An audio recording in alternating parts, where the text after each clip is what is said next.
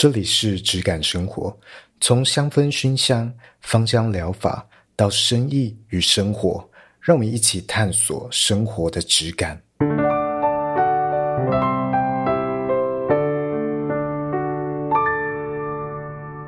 好，那就可以开始了。我我先讲一下，好，就最近被家人感冒传染，所以声音有一点 变质，声音有点鼻音很重。你声音变得有点没魅力了。我自己是听不出来，所以没差。好，这是期间限定的声音表现，那下一集应该就不会了。嗯，所以大家多包涵，多包涵。好。我今天有一件事情想要来跟你请教，就是因为我最近其实遇到人生的一个很大的转捩点，就是我现在是一个妈妈嘛，然后其实带小孩又是因为我小孩没有送托儿，就是你周遭的那些国家生育队基本上都有送托儿，或者是已经开始上幼稚园嘛。对。可是我是完全没有送托儿。这边解释解释一下，国家生育队是我以前高中 高中同学，因为我以前读高中是男校。然后不知道为什么，就大家很会生小孩，而且每一个好朋友都结婚生小孩。你昨天是不是才去看别人家的小孩新诞生的？对啊，我我我一个好朋友又新生了一个小孩，很厉害，就 biu biu biu biu biu 一直生。我觉得哇，我们高那个高中应该会获得国家补助。对，好，我们继续讲。所以我是一个没有托儿的妈妈，然后虽然可能就是。婆婆是可以帮忙的，所以算是有后援的状况。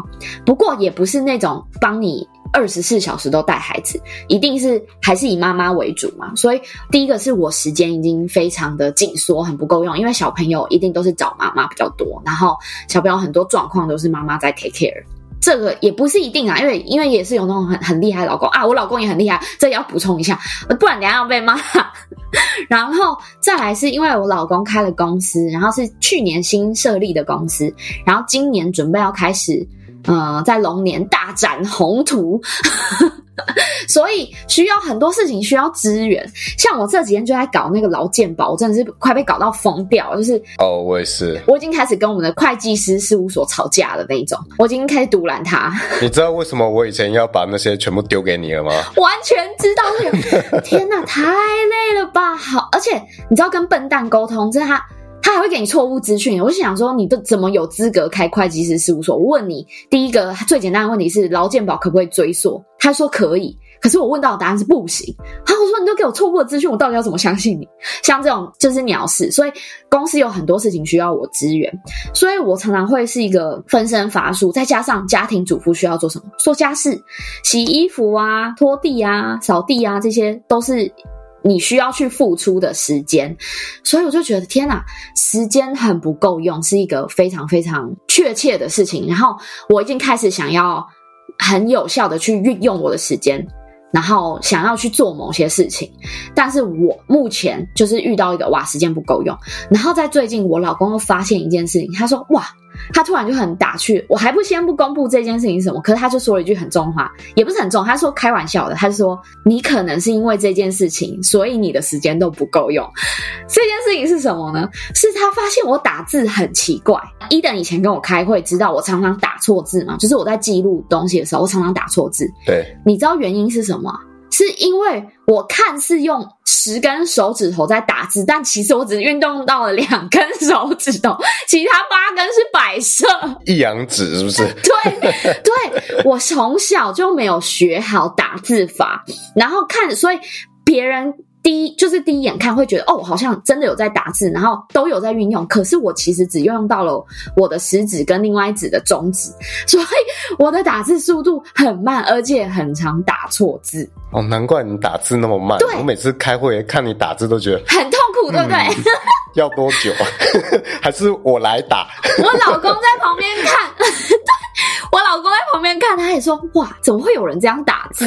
然后，对，因为他打字很快，然后他是食指运用的那种。正常来讲都是。对，我在小学就是没学好，然后，所以我们前几天甚至打找了那种教学影片跟练习的，就是练习的 APP 出来，然后我们想要练习，可是我就放弃了，因为太难了，因为这个东西已经根深在我根深在我身体里面，起码有个二十年了。哦，已经是肌肉记忆了。对。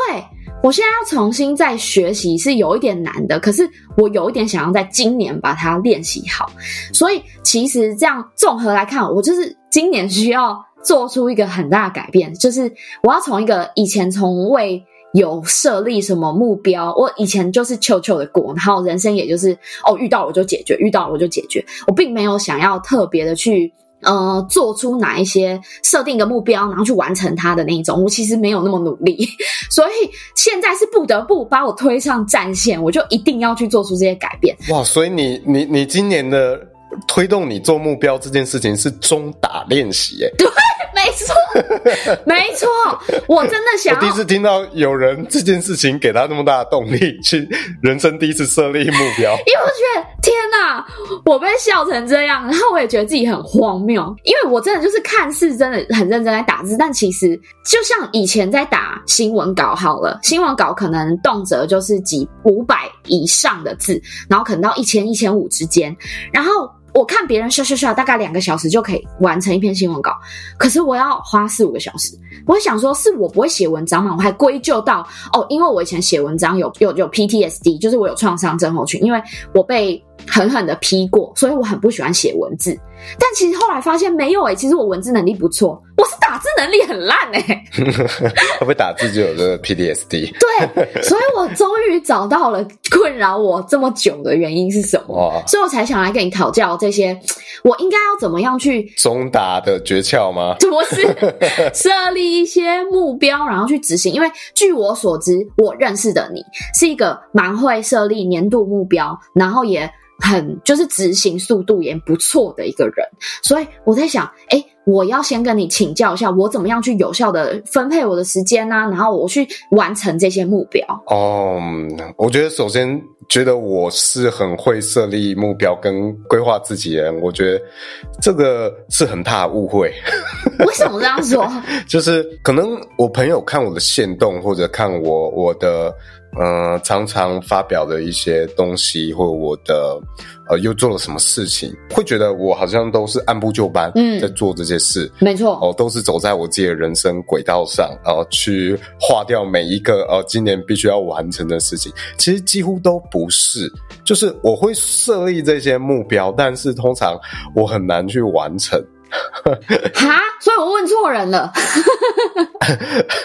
但我有自己试着一直要去跨出原本的舒适圈，或者是我知道我要朝哪个方向去改变哦，所以还是大致上会完成很多大家觉得跟我原本的舒适圈可能会不一样的事情哦，可能像是呃当初创 Podcast 频道，其实它也不算是我我要设定的一个目标，就是。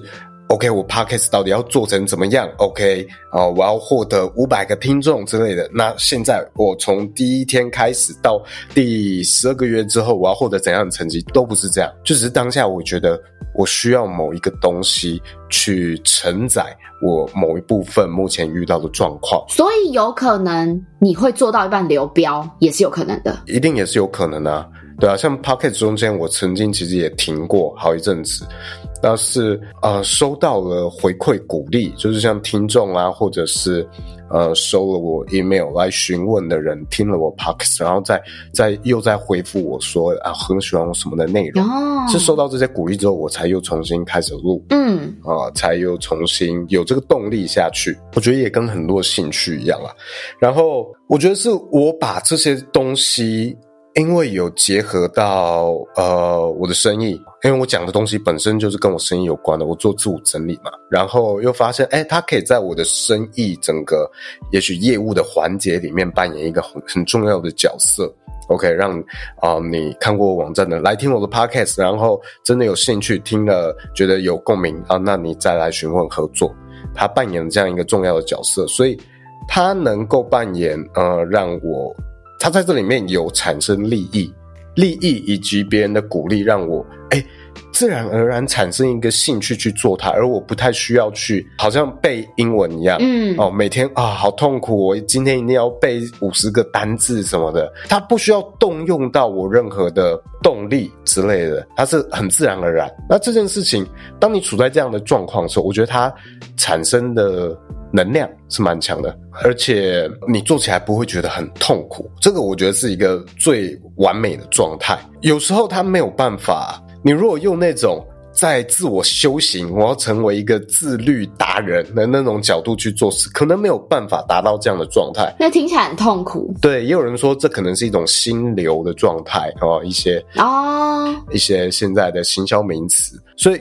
我觉得这是一个，嗯，我有些事情，它在没有规划的状态下，我我会自然而然去进入到这样一个状态，而不是我原先规划。所以，像你说的这些年度目标啊什么的，按部就班，其实我不是排斥它，我也努力在朝这方面去改进协调。只是我目前还没有做得很好，但我有其他方式去让我达到一些成效，可以说大概是这样啦。那你会有？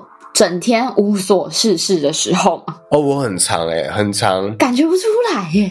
像我肩颈非常啊，很容易紧绷嘛。你有看到我一天到晚在换枕头？哦哦哦，这个 这个你跟我老公一模一样。对，大概有七八个枕头。基本上，我觉得只要出社会一段时间，然后你常常是需要用电脑、用手机的人，你很容易会有这样的状况。哦，就是姿势可能不是很好，肩颈就越来越紧绷哦。然后各种哦，这种乌龟脖哦，你的脖子前倾啊，然后连带带动什么？嗯，就是什么肱骨前移啊。巴拉巴拉很多东西，富贵包什么的，哎，都是相关这些。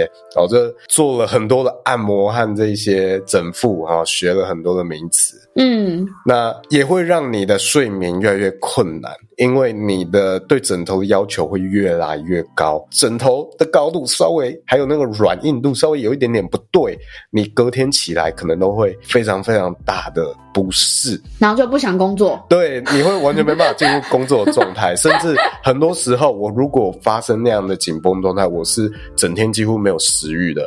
哦，几乎像是哇，轻断食。类比的话，可能会跟发烧的程度差不多严重。哦，它就算是跟落枕差不多感觉一样。然后我也不想吃东西，也也很想吐。然后我可能一两个月就会发生至少一次。哦，所以那个影响是蛮大的。哇，你是很需要被照顾的小 baby 耶。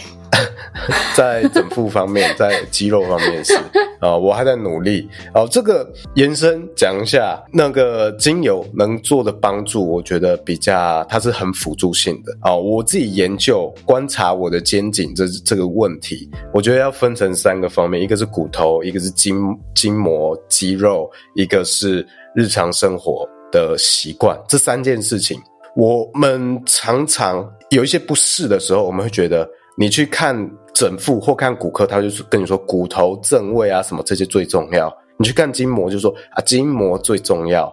然后，然后你去看其他的啊，他可能跟你说日常生活的坐姿最重要啊。其实什么最重要？其实三个都超重要。对啊，我自己的经验是，因为推拿、按摩这类的我也有做，然后整复的我也有做，然后比较偏物理治疗的我也有做。我自己坐下来，我常因为我有妈妈手嘛，然后我也是肩颈很容易紧绷，然后也有一点乌龟脖，然后我自己坐下来会觉得，我自己有一个心理一套的完美流程，但我还没有这样去实行过，就是我先去按摩，把肌肉软组织推松按松了以后，下一站接着去整复。把骨头乔回来，然后最后可以再接物理治疗，就是再让你的肌肉更放松，然后舒缓一下，然后用靠就是机器的方式或电疗啊、热热疗的方式来让你的呃疼痛减低，然后受伤部位好更好一点。我自己的理想是这样，可是我从来没有执行过。第一个时间问题，第二个你要把所有师傅约在同一天，然后安排这样的时段，而且尤其是像我自己是。哎，按摩，然后整副，完全在不同县市，所以你今天一天要完成这件事情可能会非常累。就是我三个地三个东西都在不同县市，我一个在桃园，然后一个在台北，然后一个在宜兰，我这样要跑半台北、台湾半圈，我就觉得太累了，所以永远执行不了。但是我觉得理想的方式应该是这样子才会就是一个 set 才有办法让身体恢复到最接近原始的状态。对啊，甚至甚至是说你的饮食也也会影响到。嗯，对啊，像是呃中医来讲的话，它其实也会说吃药对这些也是有帮助的。因为你如果身体是处在这样的状态，代表你的也许身体内部。呃，一些营养啊，身体的组织的状态处在一个容易发生这样状况的状态。哦哦，所以呃，吃一些药去调整你的内在，也是一个很重要的环节。那这个比较包含在你的日常这一块。我们的刚刚的三个大怕嘛，就是呃，你的骨头、你的筋膜跟日常。而日常包括了饮食跟作息。啊，坐姿的这些习惯等等，哦，所以这三个都超重要。然后精精油或者是保养油这些能够扮演的角色，其实是发生在这个日常的这一部分起到辅助。所以它只是三个大组成部分、大问题的其中一个部分的一小部分。啊、哦，它起的作用大在这边，它不可能会你抹一抹你的骨头就归位，好，听起来很神奇哦，或者你抹一抹你的筋膜直接松掉，哦，不至于会到这个程度。它会有帮助的是像，OK，这个师傅手法很好，然后他用了这个精油辅助。啊、哦，它可能更容易推开你的这些粘连，但是不会说你一抹上去，你的这个筋膜粘连就自己呃自己化解掉，你把这些业障都 都都化除了，没有那么神奇。所以这是为什么精油不是万能的，或者是说。哎，你今天是卖精油的，为什么你还有这么多病痛？哦，当然是它有帮助，但是我们用不用得准是另外一回事啊。这句话好呛哦，这很容易会发生啊。呃，像是哎，你是医生，为什么你那么体弱多病？或者是你是医生，为什么你不要帮自己看病，还是什么之类的？对啊，很多时候其实是。哎，搞不好反过来，他正是因为自己自己很体弱多病，所以他才去当医生。哎，立志考上了医生。对，很多这种故事。哎，很多时候其实是这样。哎，我我身边认识对中医这件事很有热忱的，他可能不是医生啊，但是他对呃会自己去学相关知识的人，几乎都有类似的背景，就是他可能在生命中某一个阶段，然后他遇到了没办法处理的问题，他看可能西医没有办法处理好。死马当活马医，我去找看看中医，哎，结果他解决了我那个问题，然后他从此对这个中医非常的有热忱，然后他去学习啊相关的一些医疗背景。很多人都是曾经遇过一些难以处理的健康问题，他才。开始对这个东西有兴趣，我相信精油很多人也应该是这样。精油它可能发生的呃状况比较是你的情绪或你的生活环境有很大的无法处理的问题，嗯，结果诶，你发现精油在你生活中的陪伴。帮你舒缓了某一部分这样的压力，所以他才逐渐对这个东西产生了兴趣去学习跟使用。但你会发现，哎，他还是很常会有一些呃心理上的状况什么，那就是因果关系不一样。就像这个咨商师，有很多人也有一些也许呃忧郁相关的问题或躁郁相关的问题。也是不少啊，但不代表它不能够帮你解决这样的问题。然后再回到今天我们讲可能这个目标问题啊、呃、的规划和问题的处理等等，我觉得很多问题也是我们可能要去把它拆解。哦，它搞不好也跟我们的这个肩颈筋膜一样，诶，它是分成了好多部分，我们要去观看。也许它是有一个骨头核心的部分，然后它有筋膜的部分跟日常的部分。所以我觉得设立一个大目标是有帮助，但是要多大多远，然后我们要怎么去拆解它，这些我觉得是一些很重要的方式。那像我以前的话，我我我常常会设年度目标，哦，像这几年我都会设年度目标，但我会发现有点困难，尤其你在一月一号去看着你十二月的目标。你会觉得很很多是照抄过去，对不对？搞不好是去年的目标，直接改二零二三，改二对。因为你说到这个，我就想到我自己曾经在我唯一唯一一次，就是在二零二一年有设立一些简单的目标。我自己当时认为简单的目标，像我记得最深刻的就是我设立写说要学会开车这件事情，然后就其实。从现在来看，我自己也会知道，哦，这个目标其实很发散，但就是而，而且很大，就是要学会开车这件事情。然后我到了二零二四，现在这此时此刻，现在我们录音的时间是一月十八号，本人还是不会开车，我连驾训班都没去。我觉得这是你有一个，这个不算是非常大的目标，只是你没有把它拆解。对，而且你可能没有设好一个时限，就是一年之后实在是太久了。嗯，没错。哦，所以你一月一号来看，你会觉得哦，还好吗？我还有还有十二个月。二月的时候就啊，还有十一个月啊，慢慢来。对，然后你到第三、第四个月，你可能就不会把那个笔记本拿出来看了。对，你就逃避了，因为它变成你一个压力。对，所以我我今年学呃修改了一个方式，就是我不设年度目标，而是改设本季的目标哦，所以比较近。我把原本的年目标也许拆解，让它小一点，不要那么的遥远。好，变成一季，也许我可以达到的目标。然后我在在三个月里面去规划我每一周，哦，我我为这个目标，我要达成什么样的阶段性任务？好，第一周、第二周，我完成哪些事情，让我逐渐可以去达到哦本季的目标。这样子，这样这个是我看一本书叫做嗯呃十二周完成一年的工作。哦，那时候听到这个书名，觉得喂。好屌，这个很吸引我，哇，好心动哦！心动是不是？对，其实就是把一年的目标，你把它拆解变成了一季的目标，先这样子去规划就好。这个季度结束了，你再来规划下一个季度哦。但是也有遥远的目标哦，他也会建议你，你要定下一些三年以后你要完成的。目标，或者是三年以后你的模样，以及十年以后你要完成的目标，以及十年以后你你的模样。所以，以我刚刚的学会开车这个例子来说好了，可能第一季呃，就是我们可能一年后的目标，或者两年后的目标是要很会开车，或者是开至少开车上路二十次这样子。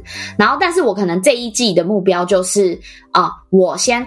确第一，比如说第一个月是找好驾训班，并且付费报名，然后看好课程，就是确定课程是几号几号到几号上课这样。然后第二个月可能就是几号到几号练习至少几次，类似像这样子吗？我觉得几次比较是在这个每周的目标里面哦，有这种次数的比较好去这样子呃 check 把它。把它杠掉啊！我完成了。他还分到每一周这么细哦？我会分到每一周，我不会分到每一天，但是我会分到每一周。嗯，像是你如果是三年后的目标，说开车二十次，我觉得这个目标，我首先我觉得它有点让你没有吸引力。它是一个，就我来说啊，我不确定你的状态，但是对我来说，那个三年后的自己，对我来说看起来很没有。憧憬感，所以你的意思是说，呃，三年后也要是那个你很向往的样子，你才会比较有动力去做这件事。对，我觉得三年以后、十年以后，当然是一种很理想、理想的追求，所以你会列下一个那个有点像是梦想清单的感觉。哦，三年以后我梦想成为的样子，它是一个非常正向的一种目标哦，甚至是有点美好化的。哦，如果是以开车这件事来讲，我我去举例，可能我就是在国外自驾一次，太梦幻了。但老实讲，如果你已经会开车了，然后哦、呃，你小孩也稍微有个几岁了，诶，其实没有到那么难。尤其你可能在是同样啊、呃，跟我们一样是左驾的国家，其实没有那么难。好像我我自己去拜访厂商，像大部分都是有自驾的，所以其实没有想象中难，但是它会给你一个憧憬，而且哦，嗯，我觉得这也是为什么我我在呃线动打卡，人家会觉得我好好像很有。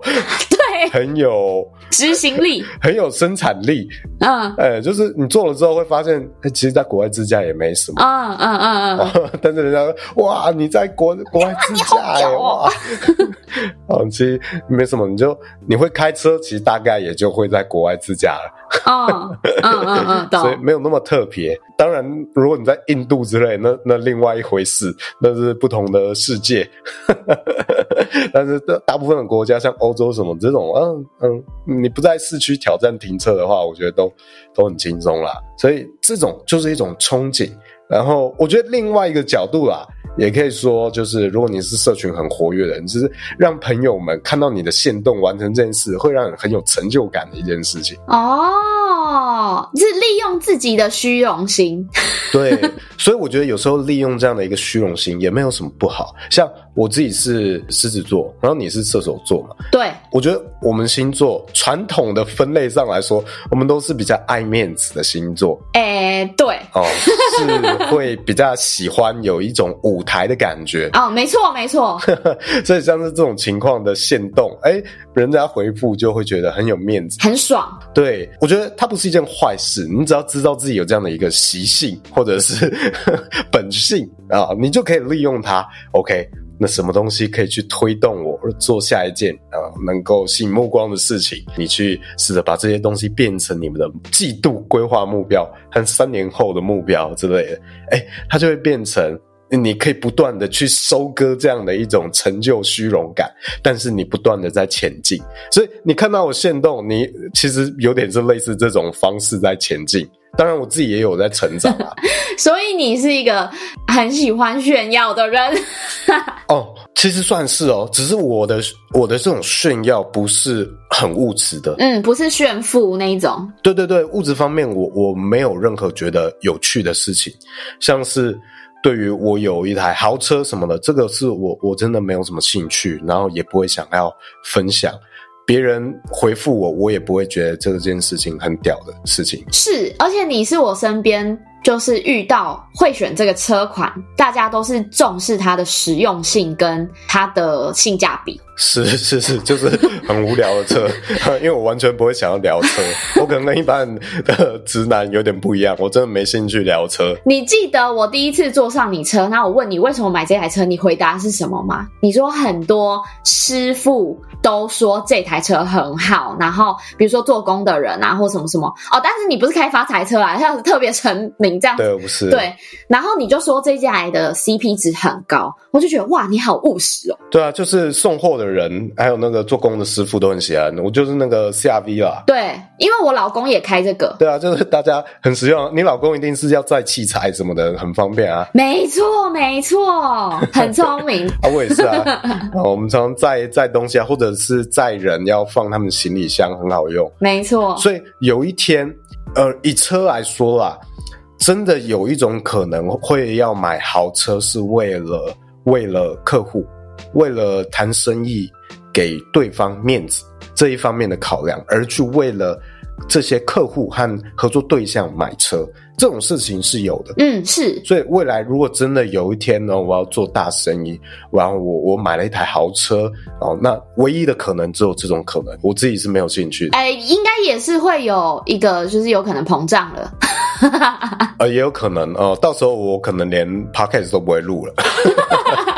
如果真的膨胀成那样，所以像对我来说，我会很有成就感，会有虚荣感的一种分享，就是哇，我今天去了一个，哎，没什么人去过的国家。哦，然后我体验到了他们的文化，嗯嗯，哇，这个像你看我的那个呃 IG 分享就会哇，你看这个土耳其软糖是我土耳其的厂商，他的妈妈用玫瑰纯露做的土耳其软糖，然后分享在这个线动上，这个真的是很少人可以做到，会很羡慕哎。对啊，可是一般人可能听不太懂，但这就是我我会我会觉得非常有趣，非常有成就感。啊，以及别人给我的回馈会让我很满足的一些小事，所以这些东西会促使我，哎，我想要再去探索更多，去拜访更多产地，更多不一样的文化生活。其实这是我做这门生意，我觉得目前以来，我觉得最有趣的地方，最有热忱的地方啊。因为像精油这件事来讲，好，像我现在经营到今年，应该就会超过七十种精油品项了，实在是太多了。我老实讲，一个人的生活，我一个人的身体，我没有办法用到那么多精油。当然，我都会使用，但是频率各有不同。所以我终其一生没有办法透彻的了解每一种精油它的疗效对应的症状状况什么，嗯、包括这些炼油的厂商也是，它融合在我们的生活里面，但我们绝对不会是对他们研究最透彻的一些使用的大师。这就像生产牛肉的人，呃，这个养养牛的人啊、哦，他产呃卖牛肉，他不一定是烹饪牛肉的大师哦，这是两件事情。但我作为像最近我做这个线上课程啊、那诶我就可以有一个组织。最重要的是，我想要把这个所有的学员，把这个社群均匀经营成一个群体，然后可以让他们去。嗯，不断的去研究这些的使用方式啊，我只是凑成把大家找进来，然后我会给予大家需要的资源啊，去整合大家一起做这件事情。那这件事情就可以帮我完成更多的目标。我用群体的力量来完成更多的目标。那我可以专职专精在拜访产地这一块，我做好属于我的工作。其他人适合的工作，我就让其他人以及团队去完成。哦，所以工作的规划和未来的规划里面，我觉得很重要的是有一些事情，我觉得不要太限制自己、局限自己的想象。但我听到一个很大的重点是，你很清楚自己适合什么，跟不会做什么或不适合什么，所以你在设立目标的时候，你并不会逼着自己去做那些你不适合且不喜欢的事情，对不对？应该说，我不会不会立一个，我虽然我会立一些跨出舒适圈的目标，但是不会离得太遥远哦。啊，例如我设立一个，我这一季要成哦，或今年我要成为一个阿拉伯语的达人。哦，那 太难了吧？太遥远了。设立一个真的是太过度，这甚至有点奇幻的目标。我刚还以为你要说我要成为海贼王之类的。其实学会阿拉伯语也有点差不多概念，难度对我来说目前是很高。嗯，而且是。这个语言跟我目前是生活中完全没有相关的，我没有厂商来自阿拉伯语地区，也没有客户来自阿拉伯语地区，所以它没有相关性。嗯，如果我今天真的要学一个第二外语，OK，那我会找接近一点的，像是我有很多深度合作的厂商，像保加利亚、土耳其、尼泊尔哦，这些，也许我可以学一个非常简易的 A one 或 A two 等级，他们的语言可以。做一些简单的沟通，然后哦，深入到他们的文化，甚至可以简单的在那里呃生活一段时间。嗯，但这个这个我提一个题外话，就是的确好像你在谈生意上面，你会对方的语言是有加分的，非常。因为我呃过年以后。要去韩国，然后我们有计划想要去，就是批小朋友的衣服试试看，就还没有没有一个确切。但是我有去过的友人跟我说，那你会韩文，你非常加分，因为你起码可以用他们的语言跟他们沟通，让他们觉得有被尊重的感觉，还是什么的。然后他们会反而会有韩会韩文的人折扣会比较多，非常非常。呃，我觉得首先。英语系的国家除外，你讲英语，他当然是觉得没什么。但是所有英语以外的国家，我觉得这件事情都成立。就是他知道你没有必要去学你的语言，因为也许你们透过翻译、透过 email 啊、文字、英文这些都可以沟通。但是你没有必要，但是你却为了啊想要更了解他们，或更出于尊重。去讲了你讲了对方的语言，你特地去学这件事情，最重要的是让人感受到尊重以及亲近感啊，所以无关乎你你讲的好坏，这是我觉得是为什么像今天有一个外国人，然后。呃，跟你谈生意或者来旅游，然后跟你努力想要讲好中文的样子。你好，这件事情会让你会觉得，对对，哇，非常的亲切。嗯，即使你今天只是旅游而已哦，是啊，然后你试着就要讲这个中文，我一看就知道你绝对是没什么学过，但是你很努力的讲出那些字。哦，就觉得很亲切啊。其实从比如说，你看外国人来台湾旅游，就可以看出来这件事情。就是比如说，一个只讲英文的，然后你去小吃摊，跟一个会想要很用力用很破的中文去跟老板娘沟通的那个后者，一定是老板娘可能会多给很多东西。你就可以看出来这个心态差别，他就会很用很破的说：“你好，我想要一碗卤肉饭。”然后 你就可能会给他其他东西。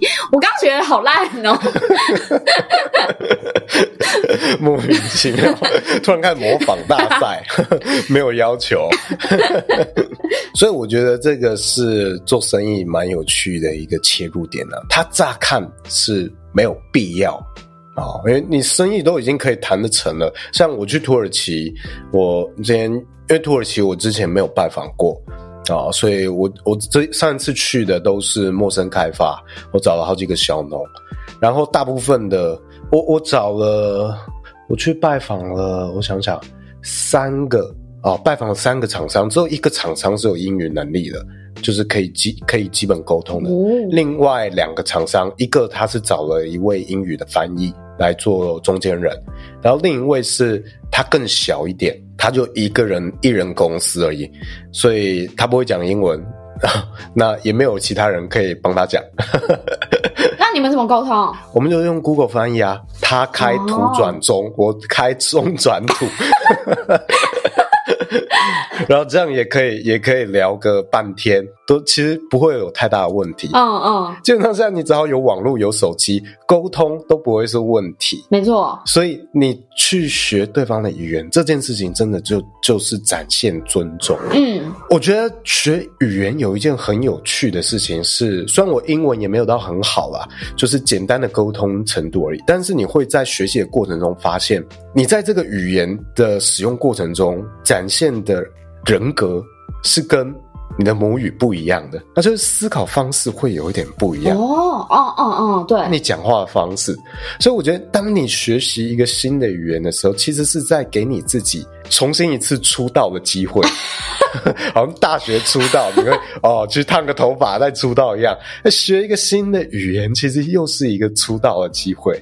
我觉得这是语言，我最近了解到它的一种魅力。这个也是我有听过，呃，有一派的说法说，真正学习语言，学习到精髓，是你可以用当地的人的思考模式来思考事情，就是你会切换他们的想，切换语言，然后顺便切换它，因为语言的组成其实跟文化还有，比如说人民的一些基本的，比如说。嗯，共同的习性啊，什么是有关的？对啊，所以你在切换语言，然后你呃学的很好的时候，你是有办法，就是知道当地的人的想法是什么的。还有是我从一个翻译身上听来的，听来听到的，他是说，真正好的翻译就是你要让两边都是达到在同一个平衡、同一个桥上沟通的话，你必须要呃类比。给对方听，有可能我在这个国家是没有类似的事情的，可是你要用类似的概念去转化。他的这个意思给对方听，所以这也是把语言学习到一个很精髓，你才有办法做到这件事。因为你两国都要很精通。对啊，因为你照字面上的翻，很多俚语，像我们的成语，哇，你照字面意思翻，谁听得懂？就是要用意义去翻。哦，对，啊，所以这个是有点困难。然后每一个语言，其实我们日常生活中在用的文字，你不见得我们会去深思代表什么意义，但其实它会。呃，很深的影响到我们的文化，嗯，跟我们的思考方式、观念，像是我们很少会去想，像我们日常生活中在用“你好”，我希望你好哦，这个打招呼的意思，我们虽然每天都在讲，但是我们很少会去深思这件事情。哎，你好，指的到底是什么意思啊？是我希望你好，是啊、哦，完全没有，这就字面解读啊，我自己的解读哦。OK，你自己要你你今天要去找你好的定义，我觉得也是众说纷纭啦。所以你觉得怎样就是怎样，嗯，但这样它其实就像是一种言灵，或者是像是一种。呃，咒术一样，你给我在咒术回战。对，所以它这个字或这个词的用法就承载了它的意义，嗯，然后进而建构了啊、哎、你的这个文化以及你的思维方式，这我觉得这是很有趣的一点了，嗯，啊、哦，这个就讲讲远讲深了啦，我们从那个语言学习可以扯到这么远。所以像语言学习的话，我觉得就是，我觉得会从近的啊开始去规划。也许我会呃设立三年之后的目标是，呃，我希望可以用保加利亚语跟我的保加利亚厂商聊天啊，聊个也许十句以上的来回。哦，这个我觉得就是一个三年以后会让我觉得有憧憬，有一种动力的一个小目标。嗯，它并不是遥不可及，但是会给我动力，也会给我乐趣。哦，这个是前面讲到一个我觉得很重要的一点，就是我其实不是很喜欢那种每天打卡式的规划安排。我每天要弹吉他半小时，我每天要运动三十分钟，我每天要读英文十五分钟，每天要产出一篇贴文，这一种方式我没有办法。你这样说就代表你其实有执行过类似这样的方式，所以你才知道这个不适合。有啊，我有尝试过啊。哦，对啊，我有尝试过啊，这个非常困难，因为首先这些事情它是一个非常。死板的一些目标，或者说死板的一些数字，光从这个数字，你其实没有办法了解你到底要前进到什么什么地方，嗯，或者要前进到哪里去，以及他的成就感到底在哪里，嗯嗯，所以他会非常耗费我们的意志力啊，以及非常讲求自律这件事情啊。那我觉得会非常的困难，因为你是一个不断在消耗的过程啊，这个很像是。饮食控制，你每天控制自己只能吃多少多少。有一天你的意志力用完，你的自律能力用完的时候，他会反噬，你会突然很想要暴吃很多东西。那我想问的是。运动通常人家说做运动就是培养运动习惯，不是也是这样吗？比如说三三三，就是啊什么每天三小时哦，还是什么？我不忘记三三三什么，但是不是也是这样设立的吗？所以这这种其实归根究底，这种方式其实很违反人性，是吗？应该说这只是一个阶段，更重要的是。哎，你做这件事的目的是什么？以及你在这个目的里面过程中，什么事情会让你最有成就感？嗯，所以今天我们为什么要去健身？我觉得健康不一定是最大的，而是哎，我们的身材身形开始变好，开始让我们自己有了自信，穿衣服变好看，自拍变好看，这些事情带来的成就感。才是让我们不断滚动，开始自动自发上健身房。原本约起三天，我开始变成一周五练。你这个完全提醒我一件事，欸，诶，就是我。我前阵子有说我去报健身健身中心嘛，健身房，然后我有开始上团课嘛，然后但是我前阵子停下来了，我终于知道为什么，因为我已经完成我一个小目标了，所以我没有下一个目标，所以我就停了，因为我原本设定目标是回到生产前的体重，我现在已经回到生产前的体重了，然后我就不会想要努力的挤出时间来去那个地方上课，那你可能就要规划你下一个目标了，那也同时是你这件事情可能没有一个很远。大，也许像是三年后的目标，对，哦，十年后的目标之类的，所以很快达成了之后，打卡完就是结束了，你就完成，它就划掉了。哎、欸，对，哦，所以你要有一个长远的愿景。我觉得是一个比较好的，你会知道很大的方向朝哪里前进，然后以及一个比较短期的目标可以不断更新的。那像我朋友也后来去加了那个健身房，他跟我讲的讲法是说，因为一个月会费九十九百九嘛，然后上团课不用钱嘛，所以你去十堂课，一个月去十堂课，你一堂课就只有九十九了。他还蛮便宜的。在哪家？哦，在宜兰，不好意思。所以哦，好好好。所以他这样子的目标反而是可以持续更久了嘛？就每个目目标就是哦，我要把每一堂课的钱变低，就是平均摊体下来变低，成本变低。我觉得这回到了你，你目标给你带带来多少乐趣？也许它就是很。精打细算，省钱这件事情给他超多的乐趣。他可以在行动上说：“你看，我一个月上了三十堂课，每堂只要多少钱？”哦哦，他抛在行动上，给他很大的成就感跟乐趣。是诶、欸、他是这样的人诶、欸、对啊，那他就可以持续 让他继续做这件事。原来是这样。所以今天如果是我们前面讲那个非常需要自律，你像机器人一样每天打卡，我要一天 OK，我要整理一篇打一篇部落格文章，我要打一篇 IG。IG 的贴文什么的，你像机器人一样，别人看觉得很痛苦的事情，但你因为完成这件事情，可以在获得成就感，可以跟别人分享的时候有很多嗯荣誉的感觉。OK，你这样或许也适合你。嗯，但像我的话，健身这件事情哦，我需要获得不只是数字上面数字上面的这个体重。啊、哦，它这可能只是一部分，然后你要我一周几次这件事情是在消耗我的意志力，所以我知道我需要更多的乐趣，我需要更多的成就感，那我就希望看到我的也许六块肌可以可以去显现啊、哦，或者是我的肌肉量越来越大，这些事情，嗯，这些事情需要带给我乐趣、成就感，我才能够持续下去，知道自己适合什么样的方式啊，那像是。如果我今天讲回生意上的话，那我去年给我的一个目标就是开立线上课程嘛。那其实也不是很严谨的，我是从年年初开始公告，然后做到年底，然后才做了预购，然后成绩也还还不错啦。就是目前就只有只有 Podcast 听众跟我的那个客户嘛，那现在大概快一百个人。那我给自己的一个新的小目标，就是这一季度的是，哎，在这一季再重新开始招新生，因为目前是暂停的状态，我正在整理我的课程，在准备我的课程，所以我是目前没有在打广告，没有在对外，啊，只有做之前年底的那一波而已，然后是希望可以再达到，啊，在本季二月左右再重新开始招收新的学生。然后他因为做这件事情也需要做广告，那我可能就要要做这个自媒体，可能就要拍短影片了。哦，这个就是我在这一季度我会想要克服的目标，就是开始拍露脸的短影片。哦，你看我克服了多久？我我 Podcast 录了三年才第一次做直播给我的听众才露脸，嗯，然后到现在才愿意挑战到露脸做短影片或自媒体账号。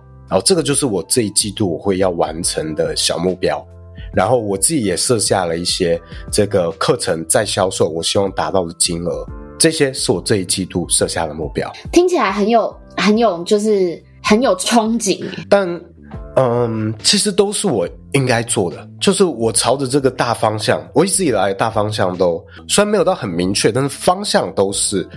都是我知道往哪里走的，嗯啊，就是为这些比较农业性质、有波动性质的精油，为它打开更大的市场。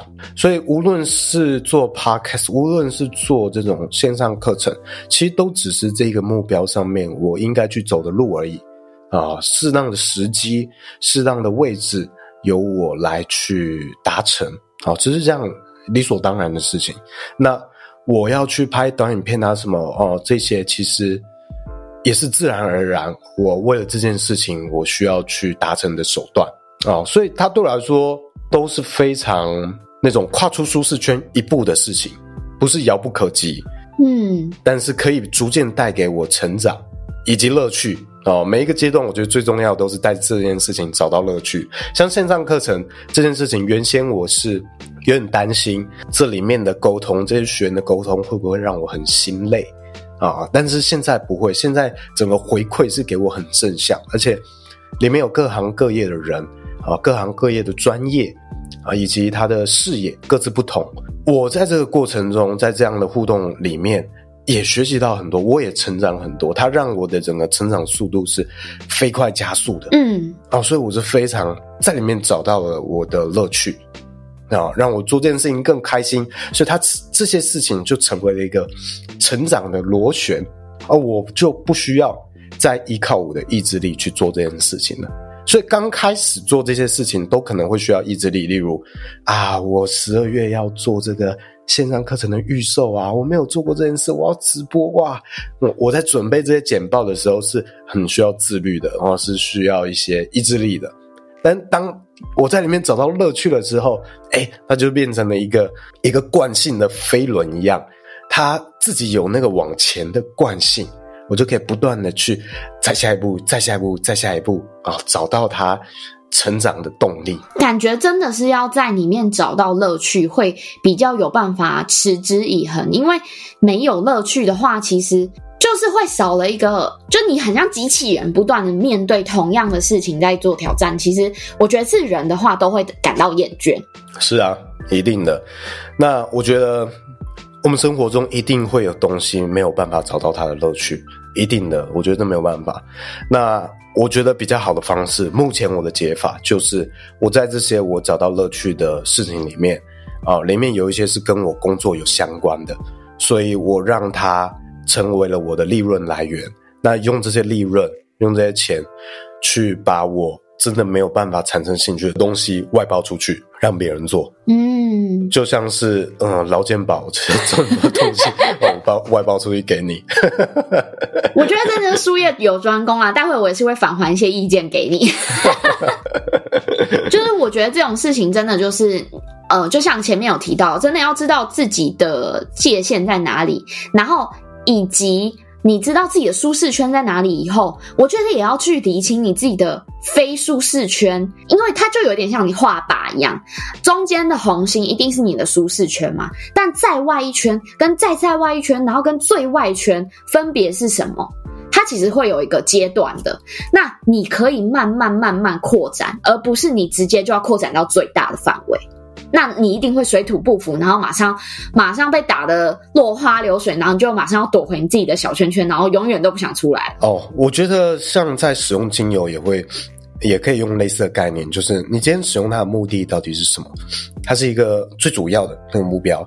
那很多精油我们都是有一个明确的使用目标，或我们习惯在用，但是不代表它只有这些效用，或者这个效用只能由这个精油来实现。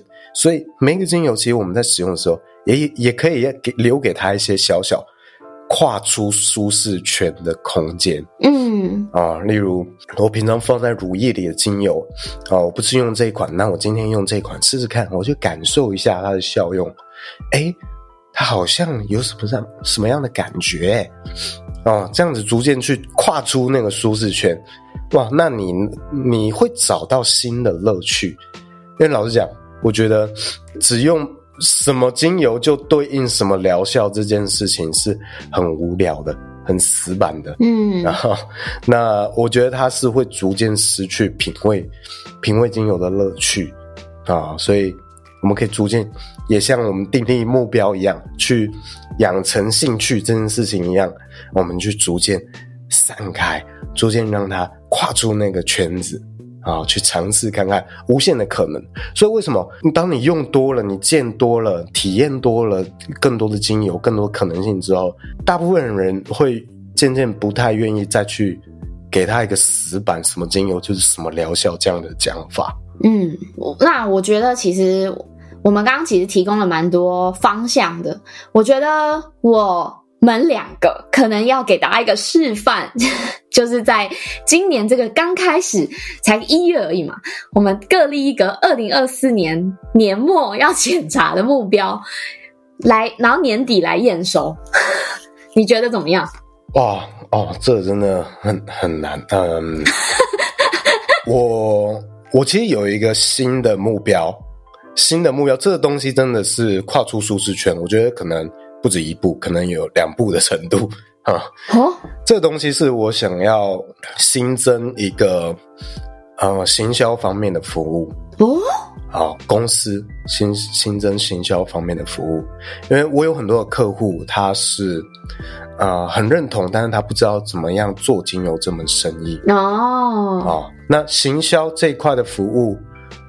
嗯，我觉得很难，我自己去做。我目前已经没有心力了，但我可以自己把自己的行销做好。那也许有机会，我再把它把它外包出去，然后逐渐变成可以去替客户也做这样服务的事情。嗯，然后所所以会解决我生意里面一个很重要的一环，就是。客户可能不知道怎么样去推广，怎么样去卖，嗯，哦，那我会先从自己的行销开始去尝试，开始去挑战，把它做好。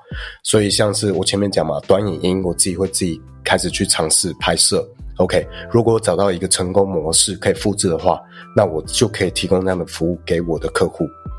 所以这个在未来有一个很很远很长的未经愿景，也许是三年、十年以后，就是也许这个服务我可以变成一个行销或短影音的公司，这个东西也许可以去帮助到产地，甚至是用这样的专业去跟产地原产地的的农场、内容厂合伙。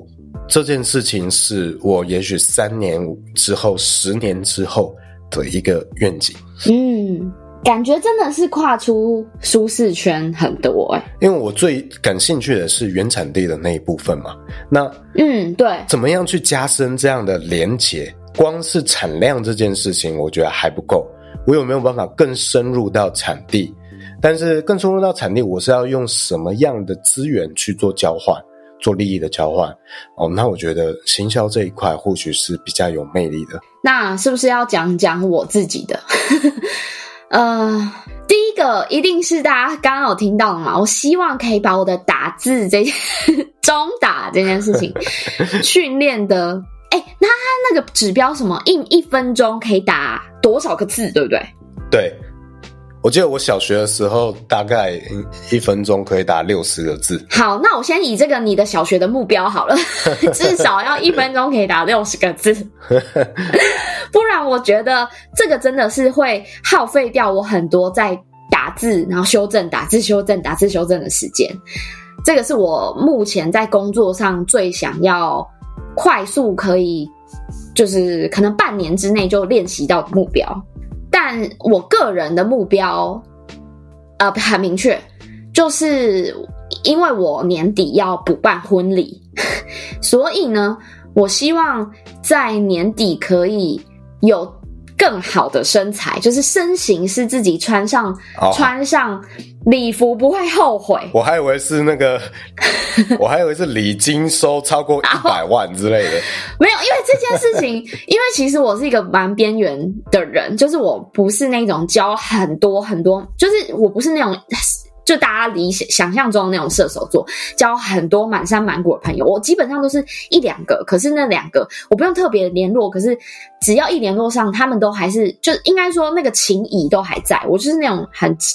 金石的那一种，然后我老公就说：“那你根本没有朋友啊，那你要怎么样办婚礼？”然后他就给我一个目标，是今年要交一百个朋友。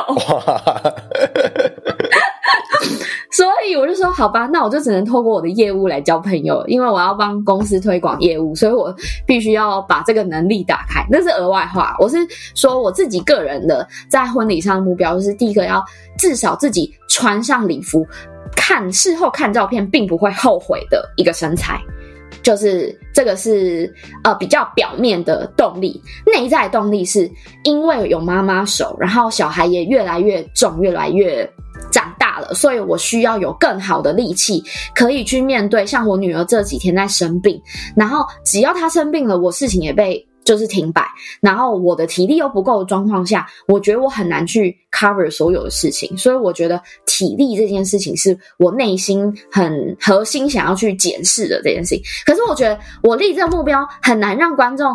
你检视我们年底怎么？我年底达到了多少、欸？哎，我是要把照片请你放在社群上面给大家看嘛？就是我的身材到底有练得多好？还是嗯，体重呢？或者是肌肉量？啊、肌肉量，肌肉量，或或体脂，体脂，好好，或体脂。其实肌肉量跟体脂是差不多，可以验证。嗯、我公布一下我的体脂，好像是三十八还是多少吧？还是三十？反正就超过三十啊、哦。那真的蛮高的。我希望我的体脂至少可以降到。呃，女生要多少才正常啊？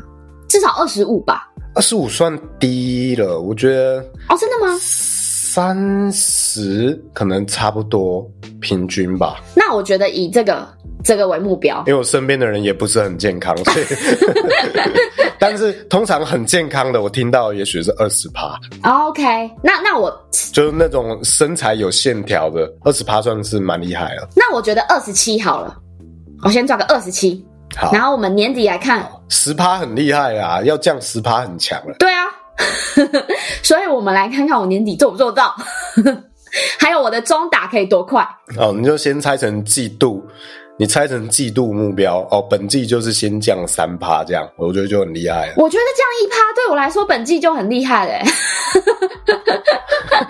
降一趴，那你年底要降十趴，怎么可能？啊，慢慢来啊，搞不好我先提起兴趣，因为我这个人的个性就是我需要先把兴趣找出来。就像我前阵子很认真上，就是因为哎，我知道我的身材有有给我反馈，就是我身形有变得不一样，然后我的力气有变得不一样。哦，那那就跟我一样啊。我觉得这种事情就是有趣的，就真的找出一个兴趣。然后我觉得我在呃瑜伽课上面的最大兴趣就是老师会常常出一些我做不到的动作，我想要做到这个动作，然后我就会产生兴趣。哦，那很好啊，就是先找到这些兴趣，然后急起直吹，期待你年底的成效。好，我觉得呃观众朋友哦，不是观众朋友，听众朋友也可以跟我们分享一下，你有没有今年设立什么目标？我觉得有时候其实你讲出来也是给自己一个动前进的动力，因为你说，哎、我都跟人家分享啊，我没做到，很丢脸，所以要大声的讲出来。像我现在就讲给可能有几百个人听到我的目标，那我就会觉得，哦，OK，我要认真来做这件事情。哦，这也是另外一本书，叫做《大声工作法》，就是。你不用把一件事情做到精美，然后才拿出来分享。就是你先喊出来，我要做这件事情，然后你开始把这个这个过程全部记录下来。嗯，然后在这个过程中，你其实就已经可以获得一些别人的认同，跟共鸣，嗯嗯嗯，甚至是追寻，哦，就是追随你。好，我觉得这也是一个。KOL 现在很好的一种经营方式哦，对，你不用是大师，你只要是在这条路上学习成长的人，你把它喊出来，然 后把过程记录出来，哦，就已经很好，你就已经可以获得你的铁粉。包括像我的 Pocket 系列也是这样嘛，对，不是我从来没有要当什么大师，我也不会是，这辈子都不会是哦。但是在这个过程中，我不断整理自己，学习精进，这个过程就已经累积到很多的。很多的听众朋友，很多的粉丝追随我，然后促使我现在开设开设了这堂课程，啊，所以我觉得这里是一个很棒的方式。那如果对于这个线上课程，我目前是呃一月没有要对外去做行销，但如果你有兴趣，你在这个资讯栏位都有我的那个课程的 line，你可以加入了解一下。好，这集就到这里，谢谢大家，下次见，拜拜，拜拜。